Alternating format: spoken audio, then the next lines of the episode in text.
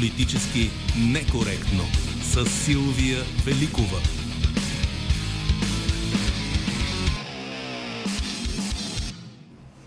Здравейте! В последното януарско издание на Политически некоректно ще работим заедно с звукорежисьора Камен Жеков, редактор е Добрина Карамболова, за Политически некоректно в социалните мрежи се грижи Евелина Георгиева. Музиката избира Марина Великова и днес ще се върнем към 31 януари 1972 година. Тогава отново е неделя, кървавата неделя в Северна Ирландия.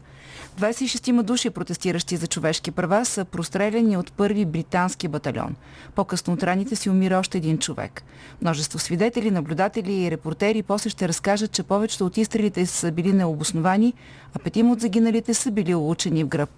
Кървавата неделя от преди 50 години покачва обществената подкрепа за Ира, която призовава за насилие срещу Великобритания и изтеглянето и от Северна Ирландия. Инцидента става източник на противоречия през следващите десетилетия. През юни 2010 година британското правителство пише в свой доклад, че никой от жертвите на клането не е представлявала заплаха за войниците и че разстрелването им е било неоправдано. Събитията от 31 януари 1972 година и каузата Ирландия е днешната ни музикална линия. След минути ще чуем колотовото парче на Пол Маккартни и съпругата му Линда. Върнете Ирландия обаратно на ирландците. Сингъл е забранен за излъчване в Обединеното кралство от BBC и други организации и е пренебрегнато от повечето радиопрограмисти в Съединените щати. А Маккартни, който никога преди не е издавал откровенна политическа песен, е осъден от британските медии за позицията му в подкрепа на Ира. Мой гост днес е председателя на Народното събрание Никола Минчев и очакваме вашите въпроси и коментари за първите почти два месеца на 47-то Народно събрание. Пишете ни във Facebook, Skype, Instagram и Twitter, където сме политически некоректно, а след минути ще ви припомня и редакционните ни телефони. Социолозите отчетоха повишаване на доверието на парламента. Каква е вашата оценка за работата на народните представители? Занимават ли се с важните за вас неща? Смятате ли, че дават приоритет на важните закони или по-скоро на политическите пререкания? Очакваме ви на телефоните ни 0889 202 207 029336743 1565. Започваме да говорим с вас веднага след като чуем Иво Балев от сега. Новини с добавена стойност.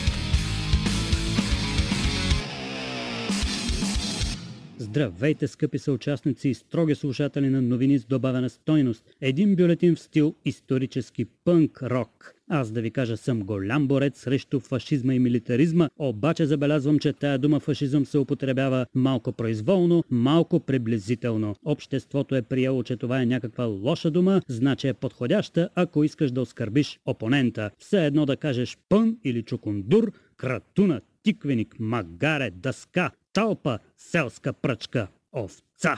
Всички тия еротични думи са контекстови синоними и хората ги употребяват безразборно като равностойни термини. А то има известна разлика. Фашизмът не е селска пръчка, а сноп с пръчки. Фасциите в Древния Рим са били точно това. Сноп с пръчки, символ на властта и единството. От тия фасции на умрелия латински език произлизат термините фашо и фашизъм. Снопа с пръчки съм сигурен, че го разпознавате като символ. Знаете как стария хан Кобрат легнал на смъртния си одър, па извикал синовете да им предаде този урок. Подобни предания имат, кажи речи, всички европейски народи. Мотивът за снопа с пръчки е доста древен и се открива още при Езоп, прародителя на сатирата. Езоп има такава съвсем кратка басня за селянина и неговите синове, които много се карали, пък той им показал нагледно урока с пръчките. Една по една селските пръчки се чупят лесно, а аула, когато са обединени и вързани в сноп, са непобедими. Ето това нещо Езоп го разправил на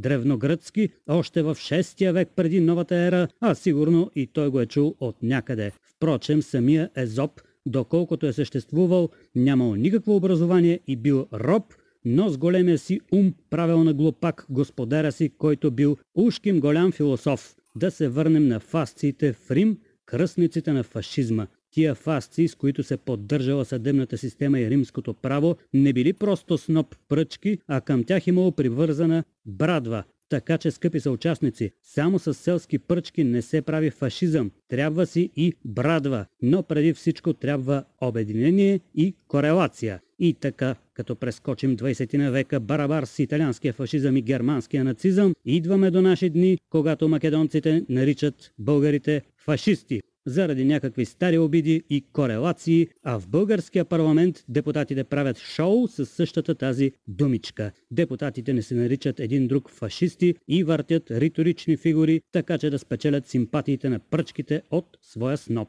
Опонентите пък се правят на ударени и не отнасят към себе си епитета фашист, ами го прехвърлят към суверена и се сърдят от името на населението. Вие нарекохте българския народ шепа нещастни фашисти. Руснаците и украинците по същия начин се фашосват един друг, особено като се струпат повече войски по границите. Украинците наричат руснаците фашисти или рашисти, руснаците също викат на украинците фашисти и всеки вади някакви фалшиви аргументи от миналото. И ние с македонците така си говорим с фалшиви исторически аргументи, като интересното е, че нито една от двете страни не забелязва градата в собственото си око. Едно време нашият президент Желю Желев кажи речи първи в света призна новата македонска държава. Доктор Желев беше философ, но истински, не като господаря на Езоп. Той има една много хубава философска книга «Фашизмът». В тая книга доктор Желев описа в подробности характера на тоталитарната държава, чрез исторически анализ на италианския фашизъм, германския нацизъм и режима на Франко в Испания. И така добре ги описа тия режими, че без да нарече нито един съвременник фашист, комунистическият режим се саморазпозна и забрани книгата веднагически. Хем тая книга е написана от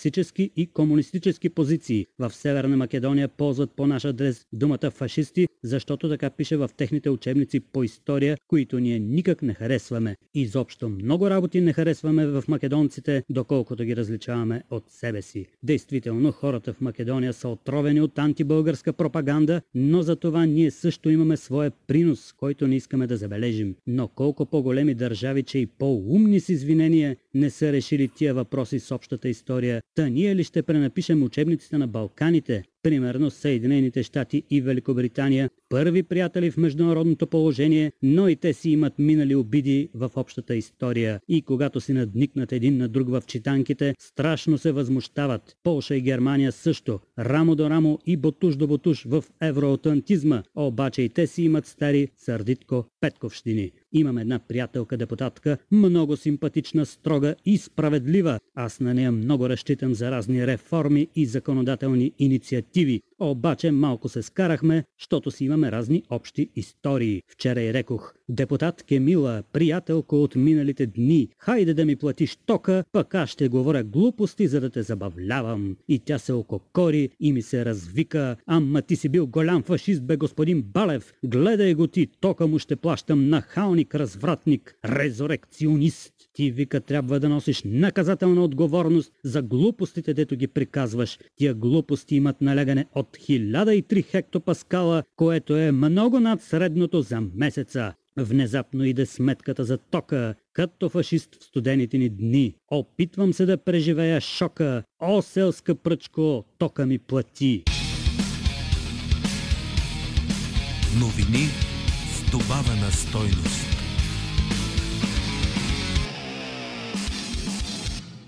Едно кратко мнение на Емил Събе във Фейсбук. Народното събрание трябва да започне да приема закони. Това му е работата. И още едно мнение от там. Петко Петков. На фона на толкова кризи надвиснали на държавата ни, новото правителство буквално трябва да не излиза от парламента и да работи на високи обороти. Само, че то създава точно обратното впечатление с кратките си и непродуктивни заседания, които на всичко отгоре не се излъчват по БНР и БНТ. А ако премиера не се събуди за наболелите въпроси за тока и цените, ходи на кино и безсмислени разходки до Република Северна Македония, то лятото вместо на море отново ще сме на избори, смята нашия слушател. И сега с вашите коментари за работата на Народното събрание, какво очаквате да свършат народните избраници, смятате ли, че се занимават с важното за хората? Добър ден! Добър ден, госпожо Великова, Райкова от София. Здравейте!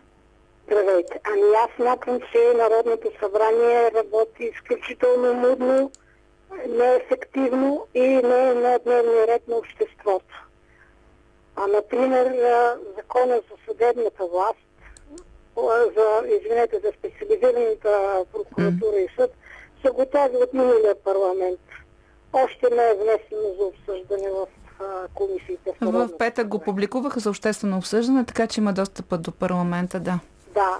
А друго, закона за енергетиката. Занимават се с Кевър, но в същия момент нищо не се прави за облегчаване положението на битовите и небитовите абонати, социалните абонати на предвид. Защо не с едно законодателно решение не промениха, да кажем, болници, училища да преминат на регулирания пазар. Това се говори много и няма да струва нищо на бюджет.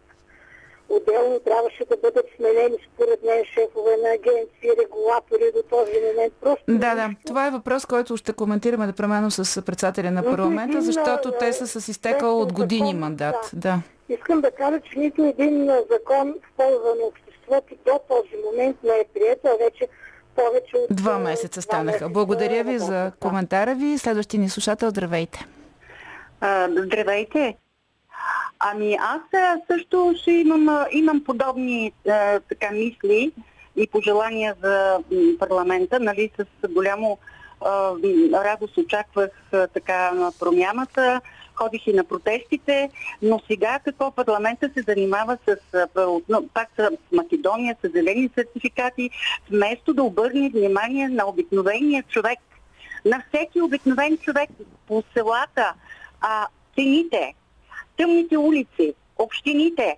Вие знаете ли, че в а, село Братушково, тук община Сливница, а, където имам къща, откраднаха всички климатици. Това са големи, тежки мати- климатици и полицията абсолютно безсилна. Казаха, че не могат да ги открият и няма да ги открият. Ние а, с- живеем в непрекъснат стрес, за да ни оберат. Даже вчера се качвам на Витуша с автобус и автобуса не може да се качи до Златни мостове. Навсякъде е хаос, защото няма кой да въведе ред а, коли, а, а, няма как да мине автобуса. Е, това не е работа да на- това не е работа на парламента все Аз пак, нали така? И вътрешно, въ- вътрешното министерство, обръщам се и към Корнелия Нинова, която каза, че ще направи а, комисии за демографските въпроси. Кражбите на къщите ни а, навсякъде а, също са част от демографският проблем. Хората бягат, защото няма полиция, не ги интересуват. А, нека ми- министъра вече най-сетне да а, каже колко кражби са направени. Добре, По села благодаря ви, госпожо. колкото Това са все повече въпроси към изпълнителната власт, наистина, но а, те със сигурност ще бъдат а, чути и отговорено. А, следващия ни слушател, здравейте. Здравейте, госпожо Великова. Здравейте. Мариан Димитров съм от Русе. А, ефективността от работа на Народното събрание, тя не се мери на килограм и на бройка прети законопроекти. Също въжи за постановлението на Министерския съвет, а се мери с жизнения, ста- жизнения стандарт на хората. За тези два месеца той, е, стандарта се влушава, но да се надяваме, че ще има обрат е, в е, близко бъдеще. Искам да задам един въпрос към господин Минчев. Въпросът ми е следния. А, 2004 година България става член на НАТО, 2007 на Европейския съюз. През 2009 се приема закона за пряко участие на гражданите в държавното управление. В неговия член 9 алинея 4 се предвижда по ратифицирани вече договори да не може да се провежда референдуми.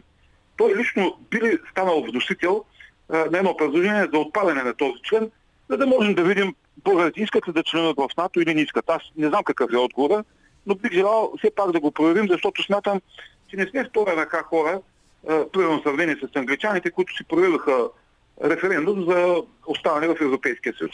Благодаря ви. И аз благодаря. Здравейте на следващия ни слушател. Алло, добър ден. Здравейте.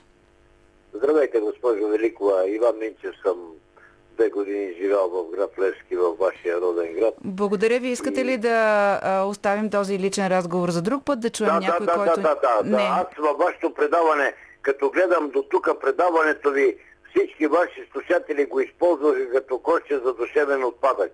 Всеки Вие имате ли да кажете оплаква, нещо различно от а, оплаквания? а, По вашия въпрос, какво Аз да нямам... разчитаме? Да. Да, на Народното събрание да, какво да разчитаме? А, виждате, всички се оплетаха като пиле в кълчища, там по нашия край казват. Ами, нищо няма да стане. От тук нататък ние сме кауза пердута в Ами, нали а, ги нашата държава. Нали ние ги избрахме? Моля? Нали ние гласувахме, ги избрахме? А, ние гласувахме. Колко процента бе гласуваха, бе, госпожо Великова? А, не по-малко Колкото са пожелали тези, да които- отидат, колкото са поискали, толкова са гласували, нали? Разбирате, хората Тези, не могат да които не бъдат. са гласували, са не по-малко виновни за ситуацията. Какво смятате, че трябва да прави парламента, ако искате да отговорите на въпроса, който задавам? Парламента трябва да въведе, а, то ги имаме законите, но трябва да се гласуват така, че тези закони да се изпълняват. И това е а, а, задължение на следствието, на прокуратурата, на полицията при това следствието имам предвид.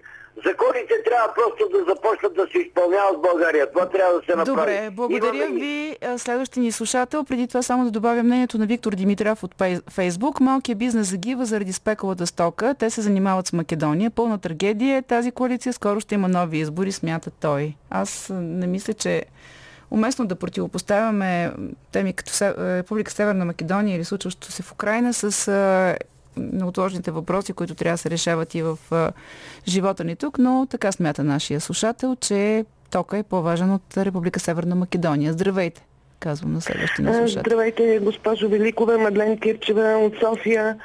Искам да кажа следното нещо за работата на този парламент. Изключително лоша. По-лошо работят и от предишните. Защо? За това, защото народните представители не познават Конституцията и приемат решения, които противоречат на Например, Конституцията. например, А тя е върховен закон. кое решение имате предвид? Закони, Конституцията е върховен закон. Кое и решение имате предвид, което да противоречи на. Конституцията? А, скандалните, скандалните ограничения за достъп до Народното събрание, те са противоконституционни. И професор Пламен Киров, бивш конституционен съдия, а, сега преподавател в Софийският университет по конституционно право го каза. Но какво още е лошото в работата А, само да ви попитам, те събрание? какво Моля? ограничих? Да. Какво ограничиха? Депутатите от Възраждане си влязоха в сградата на парламента без зелени сертификати. В този смисъл какво е ограничило това решение? Ама отнася се, отнася се и за тези, а, които работят там, секретари, а, които работят в сградата на Народното събрание. Ами те си Но нека да кажа правилата. другото, което е по-важно. Другото, което е по-важното. Значи, член първи на българската конституция казва, цялата власт държавна проистича от народа, тя се осъществява от него, от народа, непосредствено и чрез органите, посочени в тази конституция. Искам да попитам, при това бързо темпо, с което се внасят е, проектозакони, проекторешения. А, единият ден внесен проектозакон или проекторешение, гледан на втория ден, на третия ден гласуван. Къде е общественото обсъждане? Къде е упражняването властта на народа? Конкретен И пример ще дадете ли или по принцип Моля? говорите? Конкретен пример ще дадете ли или по принцип говорите? Ами да, да. А, значи конкретният пример е а, именно този проект на решение за въвеждане на зелени сертификати, а, внесен на а, 5 вечерта, на 5 януари вечерта, а, разглеждан на 6 януари в комисия по конституционни правни въпроси и на 7 януари гласуван в пленарна зала. И още нещо. Господин Минчев беше издал заповед, беше издал заповед, заповед, която не е а, публикувана, не е публична, не е достъпна гражданите да не могат да влизат в а, а, сградата и да участват по заседания на комисии а, преди този срок 24 януари, в който се въвеждаха зелените Ще го попитаме. Благодаря ви, госпожо. Следващия ни слушател. Ало, Здравейте. добър ден, здравейте. Аз имам няколко въпроса към господин Минчев. Първо, той знае ли, че съгласно Конституцията властта в тая държава, суверенна властта е Негово Величество народа? Току-що госпожата преди вас го каза. Моля? Току-що госпожата преди вас го каза. Точно така, тя го каза, да. аз го повтарям пак да чуе той. А народните представители изпълняват на, а, това, а, пренасят нашата воля на обществения форум, наречен Народно събрание. Те нямат право да изразят своето мнение. Те изразяват волята на своите избиратели. Ние сме техните работодатели. Втори въпрос. Защо правилника за устройство и дейността на Народното събрание беше прият без намесата на гражданите? Защо те сами си определят заплатите? Кой им дава това право? Ние сме техния работодател. Как така те сами ще си оценяват работата? Кой им дава това право? А защо до сега не сте поставили този въпрос предишни Този въпрос, парламенти, защото които вие не ми давате възможност А, да го поставим. Извинявайте. Колко пъти звъня по телефона и не Ясно, мога да се разбрах. свържа с вас. Ето сега го поставихте. Благодаря Така, ви. Следващия ни слушател, здравейте. Ало, здравейте. Здравейте. Здравейте, госпожо Великов. А, Привет на всички. Петър Рачев от Добре се обажда. Значи, а, ако човек иска да направи нещо, той търси начин. Ако не иска, търси причини. И в сегашния парламент, за разлика от предишните два, а, просто се вижда, че някой иска нещо да направи и ми става много интересно, че прекалено силно се вижда кой пречи. Кой? Ами ГЕРБ и ДПС. Ами те са опитни, знаят как стават тези работи. А, така. Значи, когато ГЕРБ бяха на власт толкова много години, такава удобна, хубава опозиция имаха от страна на БСП, дето не можеха и да си мечтаят. Това означава ли, че сте доволен от работата на парламента, а, защото се фиксирате в преченето, но все пак какво успяха според вас за два месеца да свършат? Въпросът е, че в този парламент се пречи да се правят нещата, а в предишния редовен парламент, който имаше правителство на ГЕРБ толкова много години, там не се пречеше. Заради, заради това, и не само заради това, дойдохме на този хаос. След два-три дена има отбелязване на жертвите на комунистическия режим. Вчера в едно предаване по една телевизия, не знам дали мога да го спомена, разбира се, няма проблеми. на предаването по Евроком на професор Горан Благоев, Е, невероятни факти изказа във втората част на предаването. И гледа го и ми стана лошо. Казвам ви, стана ми лошо. И не може наследницата на тия, каза човека, главорези, в които фиксира в е, Монтанско, в някакво село са избивали хората с търнокопи, с мотики, само и само да не хабят патрони. Какво правим? Какво? И извинение няма ли да получим? Няма ли да спрат най-накрая? От кого очаквате извинение? От кого очаквате извинение?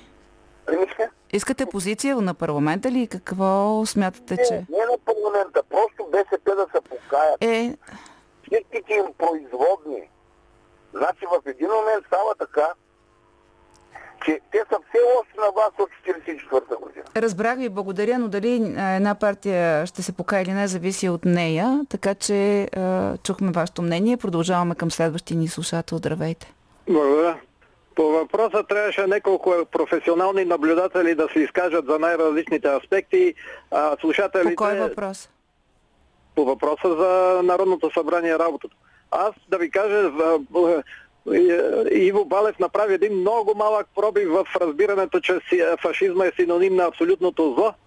А трябва да се каже, че там не е имало никакви камери газови за умъртвяване с Добре, газ. благодаря ви. Имате ли да кажете нещо за работата на парламента? А, лъжата за 6 милиона има книга в интернета. Дочуване. Дочуване нямахте. Следващия ни слушател. Здравейте. Младен Димов от София се обажда. Здравейте, господин Минов. Единственото смислено нещо, което трябва да направи този парламент е по предложение на тима на президента да разреши провеждането на референдум, чрез който да се приемат такива промени в изборния кодекс, че той да се превърне от изборен кодекс на безчестието в изборен кодекс на народовластието. Аз и друг път съм говорил по тази тема, нали? Да, по точно така. Това ще да ви кажа, че вашата теза е известна. да ви приведа, нали? Какво Не, промени не, трябва вие сте, ни, вие сте ни обяснявал многократно. Ще поставим въпроса за референдума, тъй като и други слушатели го поставиха. Благодаря ви. Следващия слушател. Ало, добър ден, аз ли съм? Да. Да, добър ден. Ямбулския район се обаждам.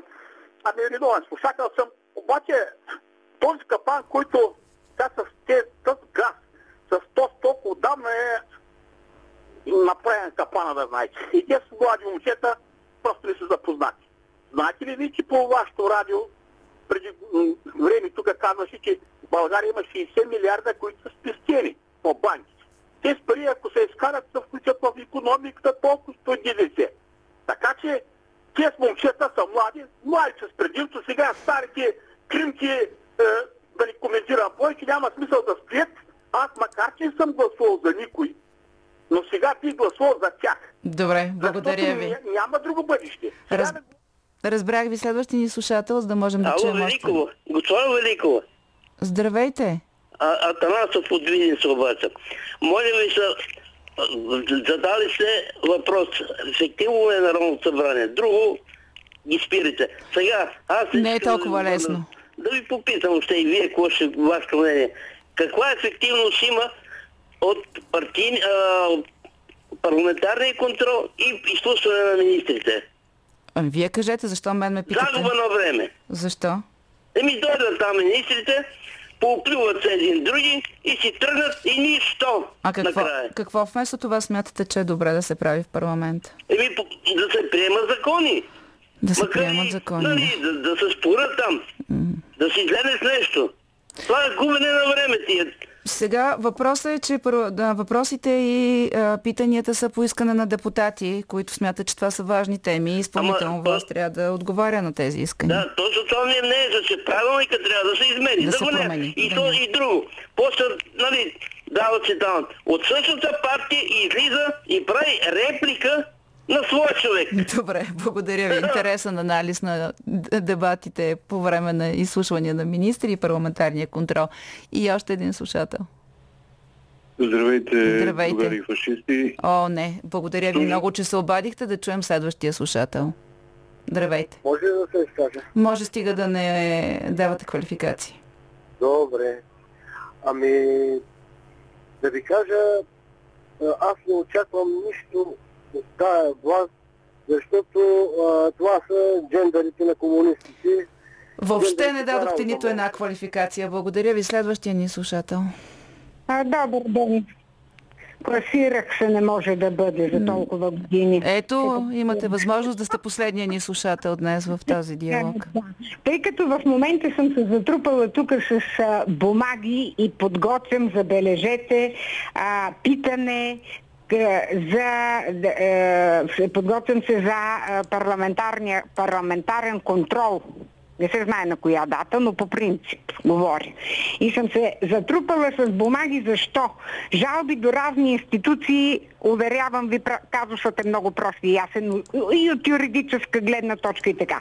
Работата на Народното събрание, освен да променят законите, предполагам, така както им е удобно или поне до сега така се практикуваше. А, тези хора упражняват ли контрол? И господина, понеже е, негодуваше преди малко, говорившия, е, че било загуба на време, няма да бъде загуба на Казвате, време. че трябва да има контрол. Благодаря ви, госпожо. Това беше последния слушател в този, тази въртележка от разговори. Част от въпросите, които бяха формулирани, ще зададем и след един часа на председателя на Народното събрание. Политически некоректно. Подгряхме преди новините в един с коментарите на нашите слушатели за работата на Народното събрание, така че вече можем да започнем даже направо оттам с председателя на парламента Никола Минчев. Здравейте, господин Минчев. Здравейте. Не е изненада, че хората очакват закони и се чудят защо има толкова изслушвания на министри, защо се занимавате толкова с зеления сертификат. Кога ще навакса темпото? Ами, честно казано, той, аз не бих се съгласил, че до момента темпото е ниско. А, относно изслушванията, това също е една много важна част от парламентарната дейност, тъй като това е формата, по която изпълнителната власт дава отчет за свършената работа, за актуални проблеми, които касаят обществото, пред законодателната власт. Когато има искания за изслушвания, те не могат да бъдат просто без основание оставени без разглеждане или не включени в програмата. Те задължително трябва по някакъв начин да им да бъдат, да бъдат разгледани. Така че това е причината да имаме и повече изслушвания, което не е, не е а, лошо, защото и това е завръщане към парламентаризма. Да, което всъщност вие обещахте като поехте поста. Така е, така е и се радвам, че това се получава в някаква степен, тъй като и сами виждаме министър-председателят колко, колко често само в рамките на този месец вече беше в парламента. Той не е пропускал седмица, в която да, да, да бъде в Народното събрание. Обаче Относно в... законопроектите, а, вече имаме и законопроекти разгледани на първо четене, имаме и такива, които са а, гласувани и на второ четене и съответно и обнародвани, влезли, влезли в сила. А, но тъй като най- най-важните, ключовите законопроекти отнемат повече време за подготовка и преди да влезнат вече за разглеждане в Народното събрание, затова просто до момента не се е стигнало и до тях. Да речем един такъв е законопроект за бюджета. Разбира който се. Който днес каза Асен Василев, че утре на Министерски съвет, във вторник в парламент. Да, точно така. И после по комисии, предполагам. После, да. Това е законопроект, с който Народното събрание ще бъде ангажирано в голяма част от своето време в един може би значителен период от време, защото по законопроекта нормално има много сериозен дебат. Първо, както в комисиите, най-вече в комисията по бюджет и финанси, но, но бюджет се разпределя на няколко комисии. А, така и после в пленарна зала на първо и след това пък най-вече на второ четене. Колко време предвиждате за него, защото после ще има и актуализация? Да не опрете до актуализацията. Не мога да кажа, че предвиждаме конкретен период от време. Е, до 31 марта трябва да го приемате, тъй като от... други е удължен до тогава. Да, да така? със сигурност още преди това ще го приемем. 31 марта е един крайен срок, който сме си дали чрез приемане на, на закона, който споменахте за удължаване на бюджета от 2021 година. Но най-вече, най-вече време ще отнеме разглеждането на второ четене, при което текстовете се гласуват а, а, един по един, при който няма ограничения и във времето за изказване от страна на народните представители. Няма ограничения на групите. Общо, както е да кажем при първото четене. Така че там сигурно ще отнеме време. Колко точно не мога да кажа, но при всички положения бюджета ще бъде много-много приоритетен закон а, за Народното събрание в, а, в следващите седмици. Добре, да ви върна към изслушванията и към а, а, участието на министрите. В петък а, имахте поредна рунд с Движението за права и свободи. Криете ли министъра на вътрешните работи? Не, Или щадите ли го, чадър ли му слагате, лишавате, а, така, спастявате му въпроси? Какъв е проблема? Защото това не ви е за първи път така критики да идват от ДПС към вас. А, първо, аз мисля, че министър Бойко Рашков няма нужда от моята закрива под каквато и да е форма. И второ, не, не го крия. Всъщност, това е един въпрос, който господин Карадая отправя по реда на парламентарния контрол към министра на вътрешните работи. Той е, изисква писмен отговор, не устен, при който да се явява господин Рашков. И, министър... Той не е доволен от отговора. Той не е доволен от отговора. А вие имате ли механизъм така? да задължите Рашков да напише не, очаквани аз не осъществявам а, а, контрол по качеството на отговорите. Запознах се с а, отговора на министър Рашков.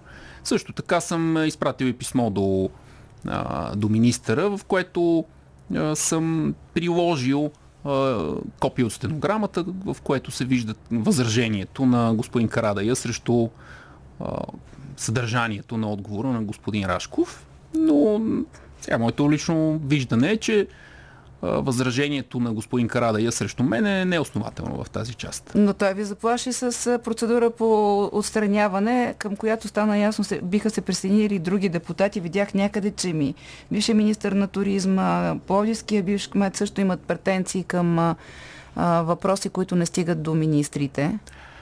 А, Сега... Първо, аз не мога да спра никой да народен представител да. да ми иска оставката, нито... Нито ще сте първи, ако има такава процедура. Разбира така, се. Че, да. а, нито, нито в устна форма, нито и вече по официален път а, с, а, 80, с подписите на 80 народни представители, което се изисква. А, да, Иван Тотев действително заяви в, в рамките на заседанието, че би подкрепил такова искане, доколкото и той беше изрази възражение, но неговото възражение беше по въпрос, който той е отправил, но който аз върнах. Там вече си има процедура, която е за оспорване на връщането на и ко- което оспорване се разглежда, после обсъжда се на председателски съвет, преди да се вземе окончателно реш... решение. Ще видим дали господин Тотев ще предприеме тази официална процедура по оспорване. Да, и за госпожа Ангелкова също.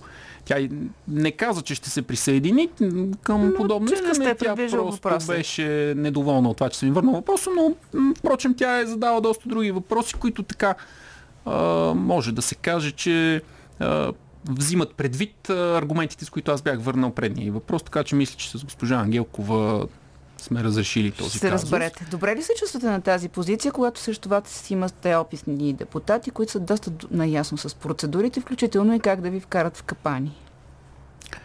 А, чувствам се добре, да. Не мога да кажа, че това ме притеснява, че имам срещу себе си доста опитни парламентаристи и в крайна сметка и моята работа там е също да се запозная с парламентарните процедури и да, и да отговарям на, на изискванията към позицията, на която съм. Не се чувствам притеснен от това, че срещу мен са хора с богат опит в Народното събрание. Вие бяхте на това заседание, в което беше гласуван мораториума, нали така? Точно така. Подхлъзнаха ли ви? Е, подхлъзнах. Предложиха предложи опозицията такъв текст на мораториума, в крайна сметка а, и ние преценихме, че в този момент а, това предложение следва да бъде подкрепено. Гласувахме го, сега подхлъзнаха. Така, така сме преценили, действали сме, гласували сме го. Мисля, че за определен период от време, той, до 31 май, март, той ни дава една възможност да, да направим, да преценим кои са най-подходящите действия, така че кризата с ценовата криза в енергийния сектор да бъде овладяна. Е, всъщност вчера министър-председателя каза, че очаква дори още състъпването на новия състав на Кевър да отпадне този мораториум, което теоретично е възможно, нали така? Теоретично е възможно, разбира се, винаги можем да, да приемем решение, с което да бъде прекратен, прекратено действието на приятия през декември мораториум. Да, след като бъде избран нов състав на комисията по енергийно и водно регулиране, след като той стъпи, при всички положения ще му трябва и някакво време, за да, за да може да оцени ситуацията, да предприеме адекватни действия, но на лице са предпоставките мораториума да да, да падне още преди крайния срок, който сме задали в Народното събрание. Добре, вие сте, а, преди да станете председател на парламента, като адвокат сте имал отношение към енергийните въпроси, нали? Така, поне така пише да, в CV-то ви. Да. В този смисъл смятате ли, че беше правилен този подход, докато се сменя кевър и се попълват а, изтеклите мандати, а, да се работи по нов закон, който пък въвежда нова формула, нов състав на, на брой като експертиза на членовете на Кевър? Няма ли да се получи някакво объркване, когато са готови двата резултата? А, не, не мисля, че ще се получи объркване, тъй като измененията в закона за енергетиката вече са прияти на второ гласуване. Те предстои да бъдат обнародвани в Държавен вестник. Това би трябвало да стане в вторник. Т.е. във вторник вече ще имаме... Те, промените влизат в сила в деня на обнародването, т.е. още в вторник ще бъде променен състава, ще бъде направени жреби, при който ще се види кои, кои ще останат. Кои ще, да, то, кой ще остане всъщност кой ще остане, в енергийната да, част, да. защото там а, остават а, трима членове заедно с председателя. А, но председателя и Иван Иванов и Евгения Харитонова, те няма да бъдат засегнати, тъй като м- те са двамата членове, които са с изтекал вече мандат, те няма да участват в жребия, така че един ще остане от участниците в жребия. Но в този момент, във вторник, ние вече ще имаме новия състав. Оттам процедурата по, по замяна на хората с изтекал мандат от Кевър, с нови избрани от Народното събрание членове, продължава и когато тя завърши, те, те ще влезнат в Комисията по енергийно и водно регулиране на мястото на господин Иванов и госпожа Харитонова, така че аз не мисля, че ще се получи някакво объркване от това, че а, две, двете процедури, тази по изменение в закона за енергетиката и тази по а, попълване на състава и по-скоро замяна на членовете си стекал мандат, стартираха по един и същи момент. Те завършват в различно време и не мисля, че ще има объркване. Добре, но за добро ли ще е тази промяна? Защото имаше много критики към а, този орган, че не е действал адекватно по отношение на определяне на цените на тока. Има и очакване, че новия състав буквално ще свали цените на тока и на газа, което едва ли зависи само от тях. А, не мисля, че, не мисля, че има проблем. Петима, петима души членове на Комисията за енергийно и водно регулиране е според мен подкрепени от една сериозна обща и специализирана администрация в рамките на комисията.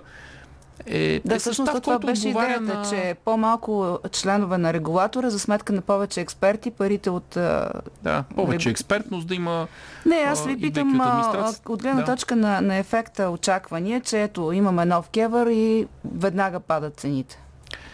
Имаме нов кевър, има, има сериозна, сериозна проверка на, на разходите на дружеството, нормативно обоснованите разходи, така че крайната цена, която получаваме да е адекватна. Това е. И вероятно очаквате, че в комбинация с рокадите и в Българ газ може да се получи това нещо. Така? Може да се получи, да. Добре, а, малко ще променим реда, но понеже заговорихме за изтекал мандат, всъщност вие имате колко органа с изтекли мандати? Броил ли сте ги? А, не, аз четох ги в началото на сесията, в началото ужасно, на януари. Да, не са... Някой, между другото, мисля, че са изкарали втори мандат, докато е чакало да им се попълни мандат. Комисията по да, досиетата чак... горе-долу май... Не съм сигурен в, при комисията по досиетата какво е, какво е положението, но да, наистина има такива органи, при които има сериозно забавяне. Дори комисията за енергийно и водно регулиране Беше също така, е, е такъв случай, при който доцент Иван Иванов е почти две години вече. Какво ще направите в това? Повече от да, посока? Постепенно просто трябва да се задвижат тези процедури. Те, това сложен процес ли е, защото е, има някакво такова усещане, че се бави, защото трябва да ги договорите е, в рамките на коалицията? А, формално това не е сложен процес, но а, доколкото в, следващия, в следващите няколко седмици а, фокуса в Народното събрание при всички положения ще бъде върху бюджета за 2022 година. Може би едно а, паралелно протичане на разглеждането на бюджета и на тези процедури а, вече наистина би, а, би било по-тежко и може пък да измести фокуса малко от бюджета. Това, а, това не е най-добрата опция в момента. В момента фокуса трябва да е върху бюджета, още когато той бъде внесен, най-вероятно във вторник. А, трябва фокуса да е най-вече върху него а попълването на, на органите със сигурност е зад бюджета като степен на важност. Тоест нищо друго няма да правите, освен бюджет ли? Защото аз спомням, че до края на март се очакваше да има промени по линия на антикорупционната комисия. Също ще има. Не, няма да е само бюджет, просто казвам, че това е основен фокус. А, промените в а, закона за противодействие на корупцията и отнемане на незаконно придобито имущество също се очаква съвсем скоро да бъдат внесени. От кого? Така, от депутати че, ли? А, ще видим дали ще бъде, дали ще бъде законодателна инициатива на Министерски съвет или на народни представители, но там промените също ще бъдат много сериозни. Правна комисия ще има и а, антикорупционната комисия в парламента със сигурност ще имат много работа и по този законопроект. А, отделно от това в петък, онзи ден беше публикуван за обществено обсъждане. Промени, да. да, за промените в закона за съдебната власт, закриването на спецправосъдието, отмяната на кариерните бонуси а, по линия на този законопроект, който е сложен за обществено обсъждане в рамките на две седмици. А, така че след като изтекат тези две седмици и бъдат пък и отразени евентуални предложения за изменение на законопроекта. Вече очакваме и него в, в Народното събрание за, за разглеждане и в комисии, и в пленарна зала, така че има, има няколко основни аспекта, които ще бъдат в работата на Народното събрание в близко бъдеще. Така че процедурите също са на дневен ред, но има други законопроекти, които може би просто са по-важни към настоящия да, момент. Да, разбрах ви. Съдебните и бюджетните, така изглежда, да. че се случват нещата. Сега, кажете как вляз... като влязохте в парламента, с какво отношение вие към съдебната система влязохте като човек, който е бил от едната страна? Сега, разбира се, делата, по които вие сте влизал, не са тези, които много се коментират, нали, не са наказателни дела, не сте Не са, не, не, не съм пеналист аз. И там всъщност изглежда има най-големи интерес. Но между другото чух онзи ден господин Гешев да казва в Брюксел, че много по-голям интерес има по други граждански административни дела, но те не се коментират. В този смисъл, имахте ли вие самия като адвокат, като юрист, възражение срещу начина по който работи съдебната система? А, да, определено би се е случвало да имам, така, да имам възражения, както вие казахте. А, иначе аз като човек, който е бил от едната страна, както казахте, като адвокат, който се е явял по дела, а, със сигурност винаги съм имал и огромно уважение към съдийската работа. Това не го крие и винаги го казвам съдийската Ето, професия. господин Гешев казва, че много... що не гледаме какво прави съда, само в прокуратурата сме се втренчили. Е много, една много уважавана професия, това държа да го, да го отбележа. А, но в а, съдебната власт, разбира се, има проблеми, които трябва да бъдат а, адресирани и вече започвайки съответните законодателни промени, както е през закона за съдебната власт, който беше публикуван за обществено обсъждане, ние точно това се стремим да направим. Въпросът е дали, сте, дали това наистина е реформа, а, закриването на едни структури. А, да, определено. Закриването на спецправосъдието е необходима реформа. Смятам, че за 10 години съществуване специализираните съдилища, специализираното правосъдие не оправда а, целите, с които беше създадено в крайна сметка през 2011 година. Бихте ли си представил такъв, такова изслушване, каквото имаше в Брюксел, на премиера, на главния прокурор, на правосъдния министр в нашия парламент? И защо всъщност го няма при нас, а го имаше в Брюксел? А, в Брюксел то беше проведено просто по друга линия, иначе в а, Народното събрание може да бъде направено в крайна сметка дори самия главен прокурор, съгласно правилника за организацията и дейността на Народното събрание, е длъжен на всеки 3 месеца да идва и да дава отчет пред правна комисия. Това, са, това е текст, който той спорва в Конституционния съд. Да, още няма решение. Да, но, но подобно изслушване на главния прокурор по такава линия се провежда в Народното събрание. Имам предвид така, и изслушването че... на премиера, защото той и правосъдния министр също трябваше да отговарят на въпроси по повод на техни изявления. Например, вие смятате ли, че е уместно министър-председателя да казва, че ще сложиме други хора, които ще направят различни от тези неща? Тоест, имате ли да, проблем мисля... с а, изказа а, мисля, че в крайна сметка идеята на, на министър-председателя, когато казва нещо такова, е, че в най-общ план а, хората, които до момента не са си вършили работа, да трябва да бъдат а, заменени с а, хора, под чието ръководство а, институциите наистина да изпълняват вменените им по закон функции. И това се касае и за прокуратурата, която да не прикрива едни и да бъде бухалка срещу други под а, шапката на главния прокурор, а, а просто да, да разглежда всякакви сигнали и всякакви дела, независимо кой а, е обект на разследването. Получихте ли писмото? То може да е повече от едно от господин Гешев. Той изпрати там до 67 адестати. Струва ми се беше и председателя на парламента, в който се оплаква, че се нарушава разделението на властите, че се ограничават а, възможности на прокуратурата. А, не е стигнало до мен, може Само би го е просто... оповестил, че ще го прати. Не, може и все още да, просто да не... Чисто физически да не ми е Тоест, било как гледате на, като... на това, тази негова, този негов подход да поставя въпроса, включително и извън България и да представя действията на изпълнителната власт, на мнозинството в парламента, като на а, заплаха за върховенството на правото?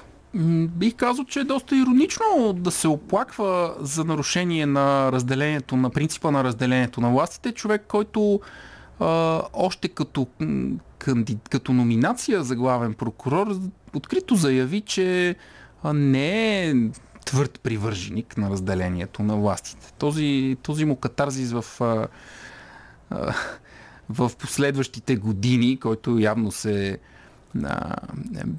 биде катализиран от промяната в, полити... в политическата среда в България, определено бих окачествил като ироничен. Когато някой при самото си изслушване е заявил, че не е, не е твърд привърженик на разделението на властите, което за мен а, поставя под много сериозен въпрос изобщо доколко е подходящ за тази позиция, изведнъж да, да се позове на разделението на властите в последващ момент, когато вижда, че а, общественото недоволство върху него а, не е потиснато от а, власт имащите, определено ми се струва иронично и честно казвам, посрещам с усмивка тази му, това му оплакване.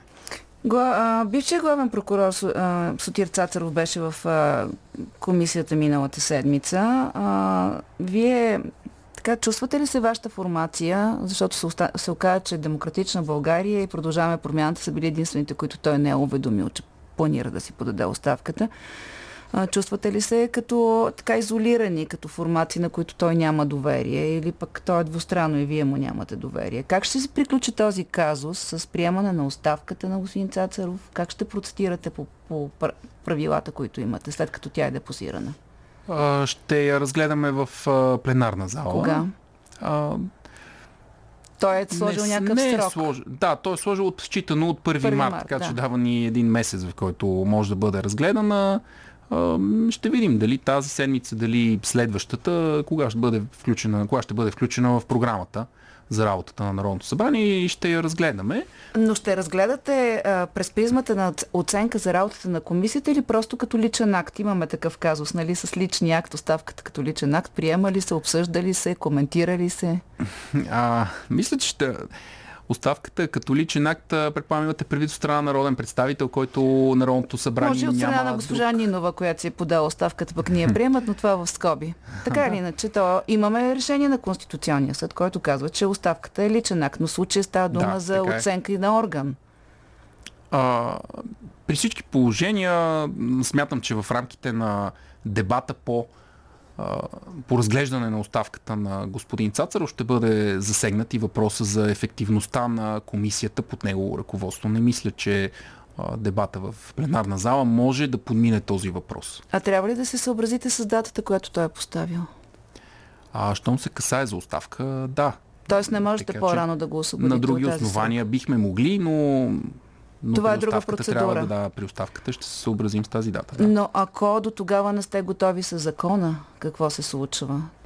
Той си отива, органа остава и продължава там разграждането. Мисля, че се определя човек, който да изпълнява функциите в рамките на до избора на нов председател. Но едва ли до 1 март може да сте готови с закона, предвид, че няма да. още текст. Не мога да съм сигурен, защото това много зависи от, от а, времето, в което бъде депозиран законопроекта, уреждащ функциите на комисията, въобще противодействие, целият антикорупционен закон, но да, да, да го приемем до 1 март, може би ще бъде предизвикателство. Аз не случайно ви попитах за пътя, по който ще стигне този закон, защото нали, е известно, че има една бърза писта, която е през депутатите. Тя е много критична и между другото част от хората, които сега са в управлението, са критикували предишното управление за тази писта. А, ще я ползвате ли? Вие май ползвахте и сега покрай промените закона за енергетиката. Няма май отърване от този маниер.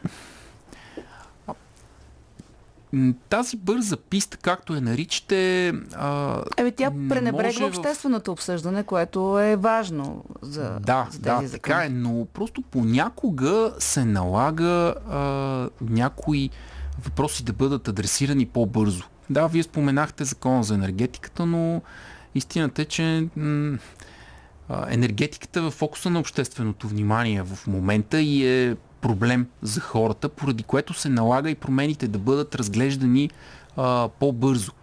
А, да, когато законодателната инициатива идва от Министерски съвет, тогава се минава през обществено обсъждане, в общия случай то е един месец.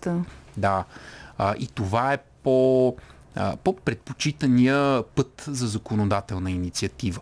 Но това не означава, че и другия път, който е през внасяне на промени от, от народни представители трябва тотално да бъде пренебрегнат или изцяло отречен. Просто той трябва да бъде в, в, в отделни случаи прилаган, а дори когато се прилага, пак много внимателно да се преценява и при работата на комисиите също да има възможност за да се взимат становища от заинтересовани страни.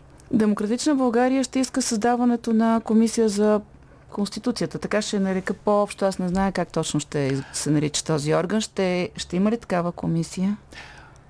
Проект за създаване на такава временна комисия вече е внесен. Mm-hmm. така че той в някакъв момент а, а, проект за приемане на решение, за, проекта за приемане на решение за създаване на такава временна комисия ще бъде част от а, работата на пленарната зала.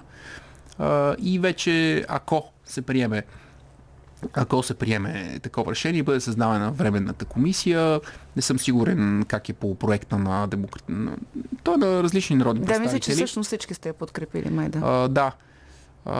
Въпросът е... Дали е на паритетен принцип, т.е. по равен На паритетен, мисля, че предложението. Въпросът е, че тя ще прави какво? Тя ще а, води този по-дългия разговор за промени в Конституцията. Да, точно така. В този смисъл различна ще е нейната работа от а, постоянната правна комисия Вие на парламента. бихте ли подкрепили като юрист а, тази лансирана от Христо Иванов идея, че а, е хубаво там да върви разговора и да се види как да тръгне обновяването на Висшия съдебен съвет? Защото всъщност и двете, за двете неща се изиска две трети мнозинство. Да, може би е по-подходящия вариант промените в Конституцията да не са част от дневния ред на постоянната правна комисия, която те или иначе е измежду най-натоварените комисии в парламента, да са а, предмет на работа на една отделна временна комисия, която да се занимава с конституционни въпроси. А, работата е различен тип.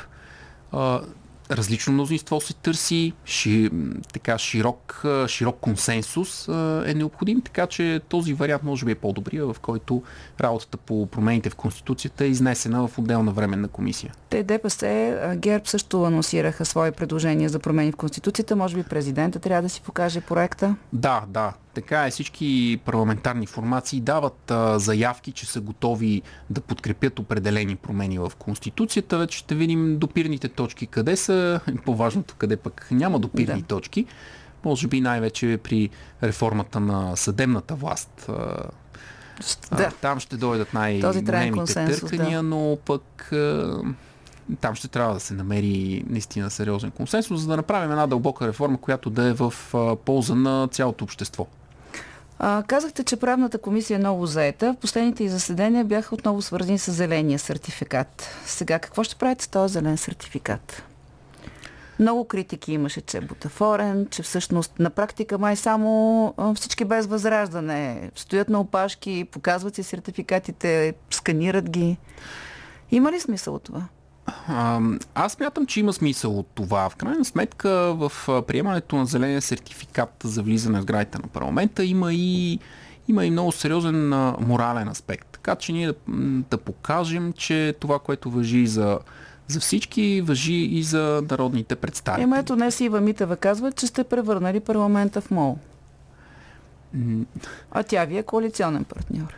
Да, тя има различно виждане по, по темата, но в крайна сметка където ходят българските граждани им се налага да показват а, зеления сертификат. А, аз не виждам защо и ние да не а, изразим една солидарност с това изискване. Да, това изискване, което е въведено от министра на здравеопазването с заповеди, касае моловете и други обекти, а, не касае сградите на парламента. Така е. Но ние с решението, което приехме, просто а, жел, желаем и желая, желаехме и все още желаем да покажем, че и, и ние можем да се поставим под абсолютно същите а, изисквания, под които, всички, които въжат за всички граждани. Няма да, го, Дес... няма да се откажете, така ли? Не, не.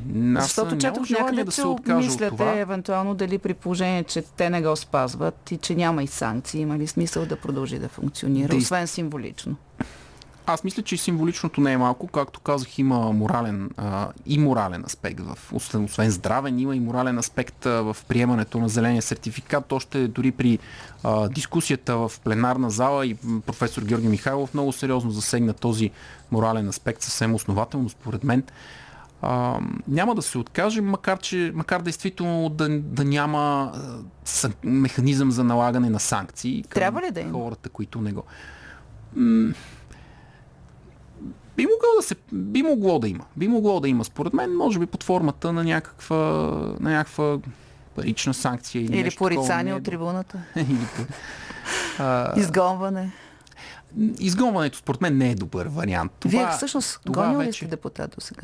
Не, не съм гонил не депутат от залата и честно крайна. казано много се надявам да не се а, изобщо стига до до необходимост, защото това такова действие не би било по никакъв начин позитивно за работата на Бърския парламент. В крайна сметка ние там трябва да вършим работа, да се води експертен дебат, разбира се има и политически елемент, няма, няма как. Това е все пак Народно събрание, но чак да се, да се гонят народни представители от залата ми се вижда много крайна мярка. Кажете, в началото на, на, на работата ви, колеги ви питаха какво ще правите с Делян Певски. Получава ли Делян Певски заплата?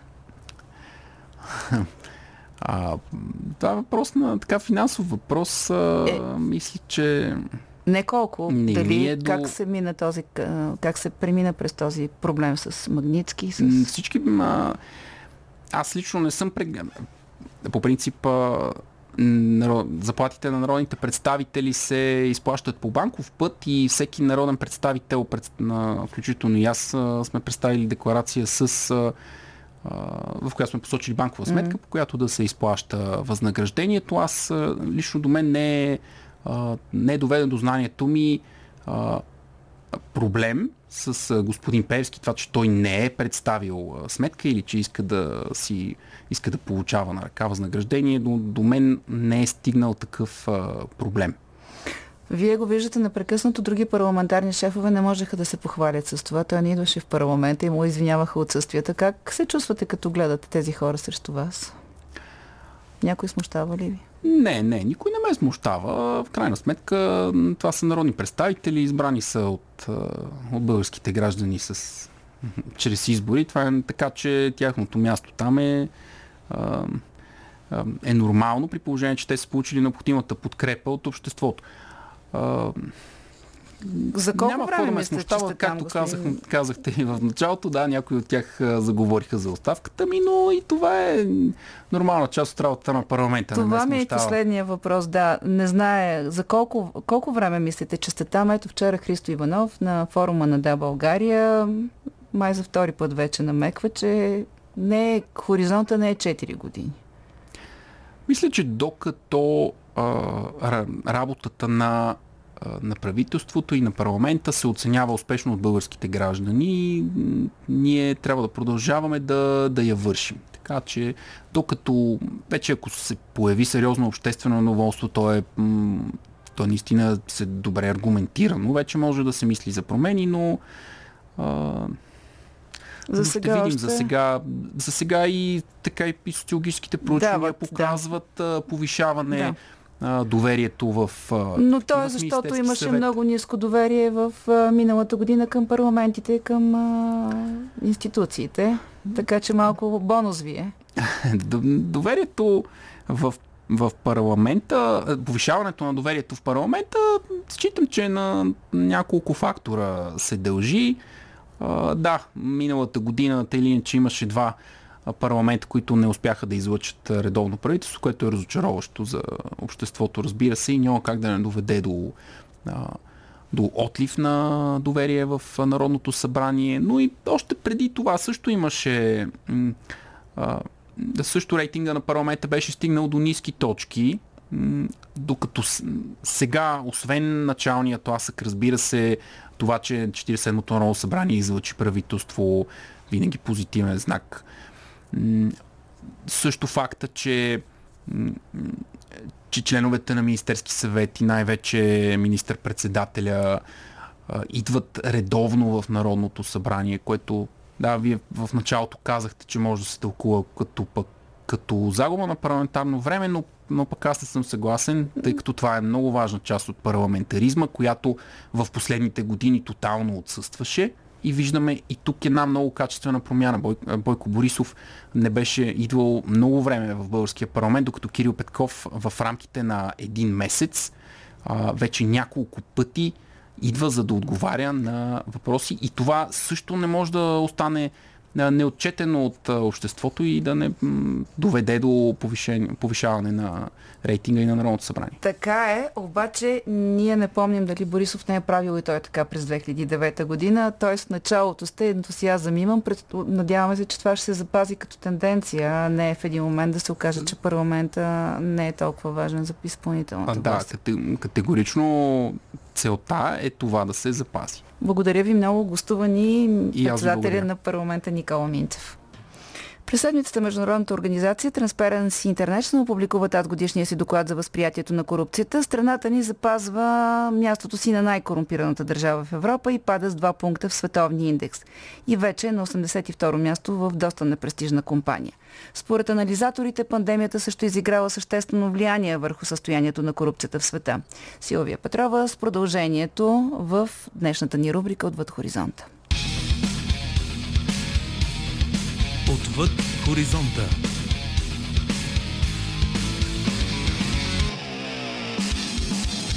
Най-висок резултат с по 88 от 100 точки са Дания, Финландия и Нова Зеландия. Въпреки, че са на върха в класацията и в тези страни отличници има разкритие на злоупотреби. През 2020 в Дания на 6 години и половина затвор беше осъдена бивша социална работничка, присвоила си 17 милиона долара държавни средства.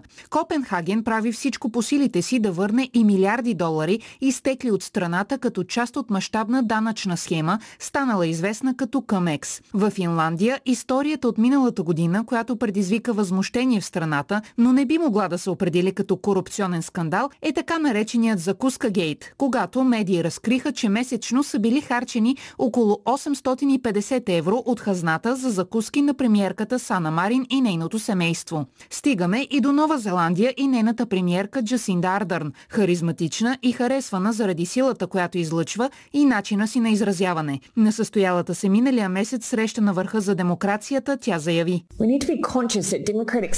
Трябва да осъзнаваме, че демократичните системи и напредъкът, който постигат, могат да са уязвими. Нужни са им определени неща, за да процъфтяват. Сред тях са висококачествени институции, ясен обществен договор, който обединява гражданите и е в основата на отношенията с правителството, твърда ангажираност с човешките права и върховенството на закона. Истински глас за маргинализираните групи и способността за вземане на решения и реакция на неотложни неотложни економически и социални проблеми. И при най-добрите обаче следва едно но. В този случай то представлява недоволството, което предизвика решението на правителството в Нова Зеландия да задели 38 милиона долара за вакцинационен COVID-регистр, който да се изработи от големи международни корпорации. Поглеждайки в този контекст в образно казано нашия двор, задачата на европейския главен прокурор Лаура Кьовеши се състои освен в разкриването на старомодните подкупи, дори повече в изобличаване на законната корупция, допускане на влияние и лошо управление в ущърп на обществения интерес, защитени от правните системи, които затрудняват разкриването на конфликт на интереси. В този дух са интересни случаите на отеглили се от политиката висши държавници, които след това заемат съблазнителни позиции в бизнес средите. Един от скорошните примери е бившият канцлер на Австрия Себастиан Курц, който стана част от екипа на частна американска компания. А защо частни компании искат да наемат подобни хора? единствено заради способностите им или може би и заради правителствените им връзки.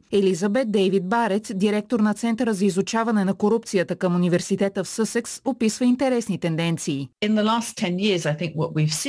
През последните 10 години по света възникна една различна форма на корупция по високите етажи, при която хората, които поемат властта, злоупотребяват с нея и с влиянието, с което разполагат, за да променят системата и правилата на играта, така че не само да могат да крадат, но и да се вкоренят във властта, за да е трудно да бъдат свалени. Това се случи в Унгария при Орбан и в Турция при Ердоган. Пандемията от коронавирус е влушила ситуацията с корупцията, казва директорът на Европейския офис на Transparency International Михиел Ван Хултен, като цитира проучване от преди 6 месеца. Проведохме анкета сред 40 000 души в Европейския съюз и тя разкри, че почти една трета от гражданите на блока смятат, че корупцията се е влушила в страната им по време на пандемията. Трима от всеки 10 европейци казват, че пряко са се сблъскали с корупция. 29% споделят, че са платили подкуп или са използвали лични връзки, за да си осигурят достъп до обществени услуги. Само 4 от всеки 10 считат, че правителството им е действало прозрачно по време на пандемията. Смятам, че европейските институции изпращат смесени сигнали. От една страна призовават за твърд подход спрямо корупцията, а в същото време не дават такъв пример. Корупцията не може да бъде надвита без да се разкрият паричните потоци. И именно създаването на пътищата за пране на пари, в някои случаи обхващащи десетки държави, свързват диктатори от изток с финансови експерти от западните страни. Това обяснява Пол Масаро, член на Хелзинския комитет към Американския конгрес.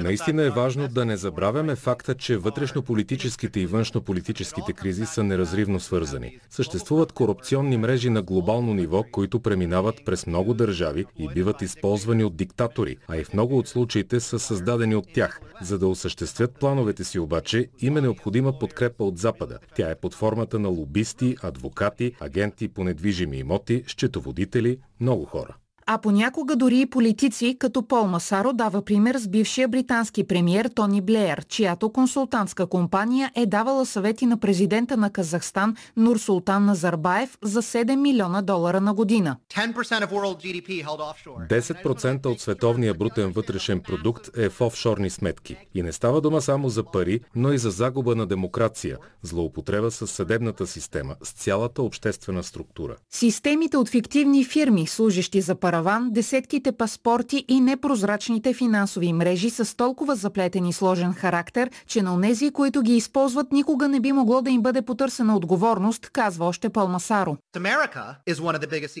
Америка е една от най-големите тайни юрисдикции в света, както и Обединеното кралство. Те не са данъчни обежища, а неизвестни юрисдикции. Ако те двете изчистят законодателствата си, проблемът веднага ще бъде решен 70%. Всички 200 водещи правни кантори в света са англоамерикански. Според проучване от миналия месец в Русия, даването на подкупи на държавни служители се равнява на една трета от бюджетните приходи. Това обаче е само върхът на айсберга, според Пол Масаро.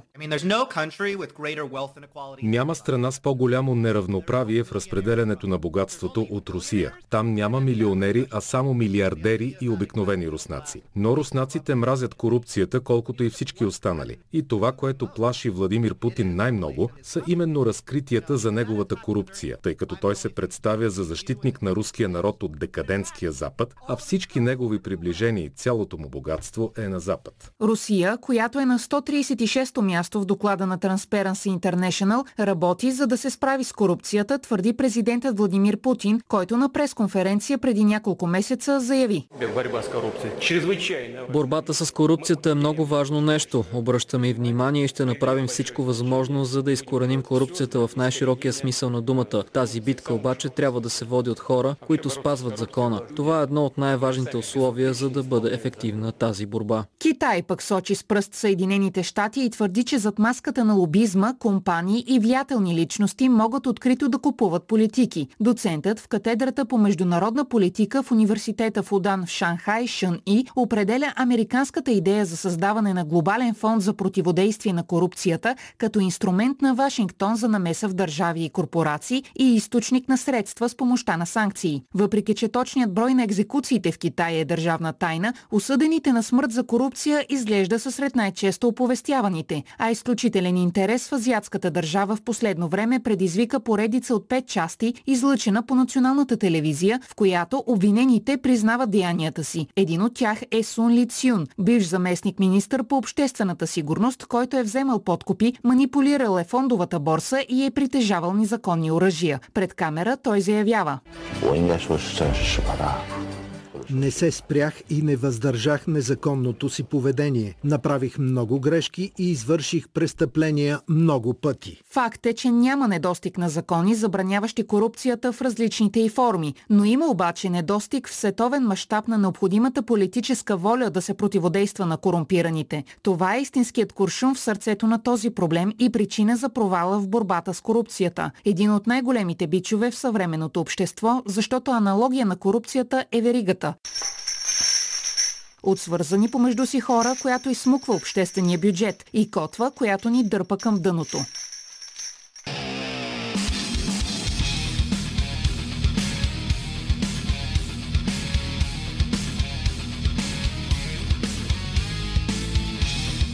Политически некоректно с Силвия Великова.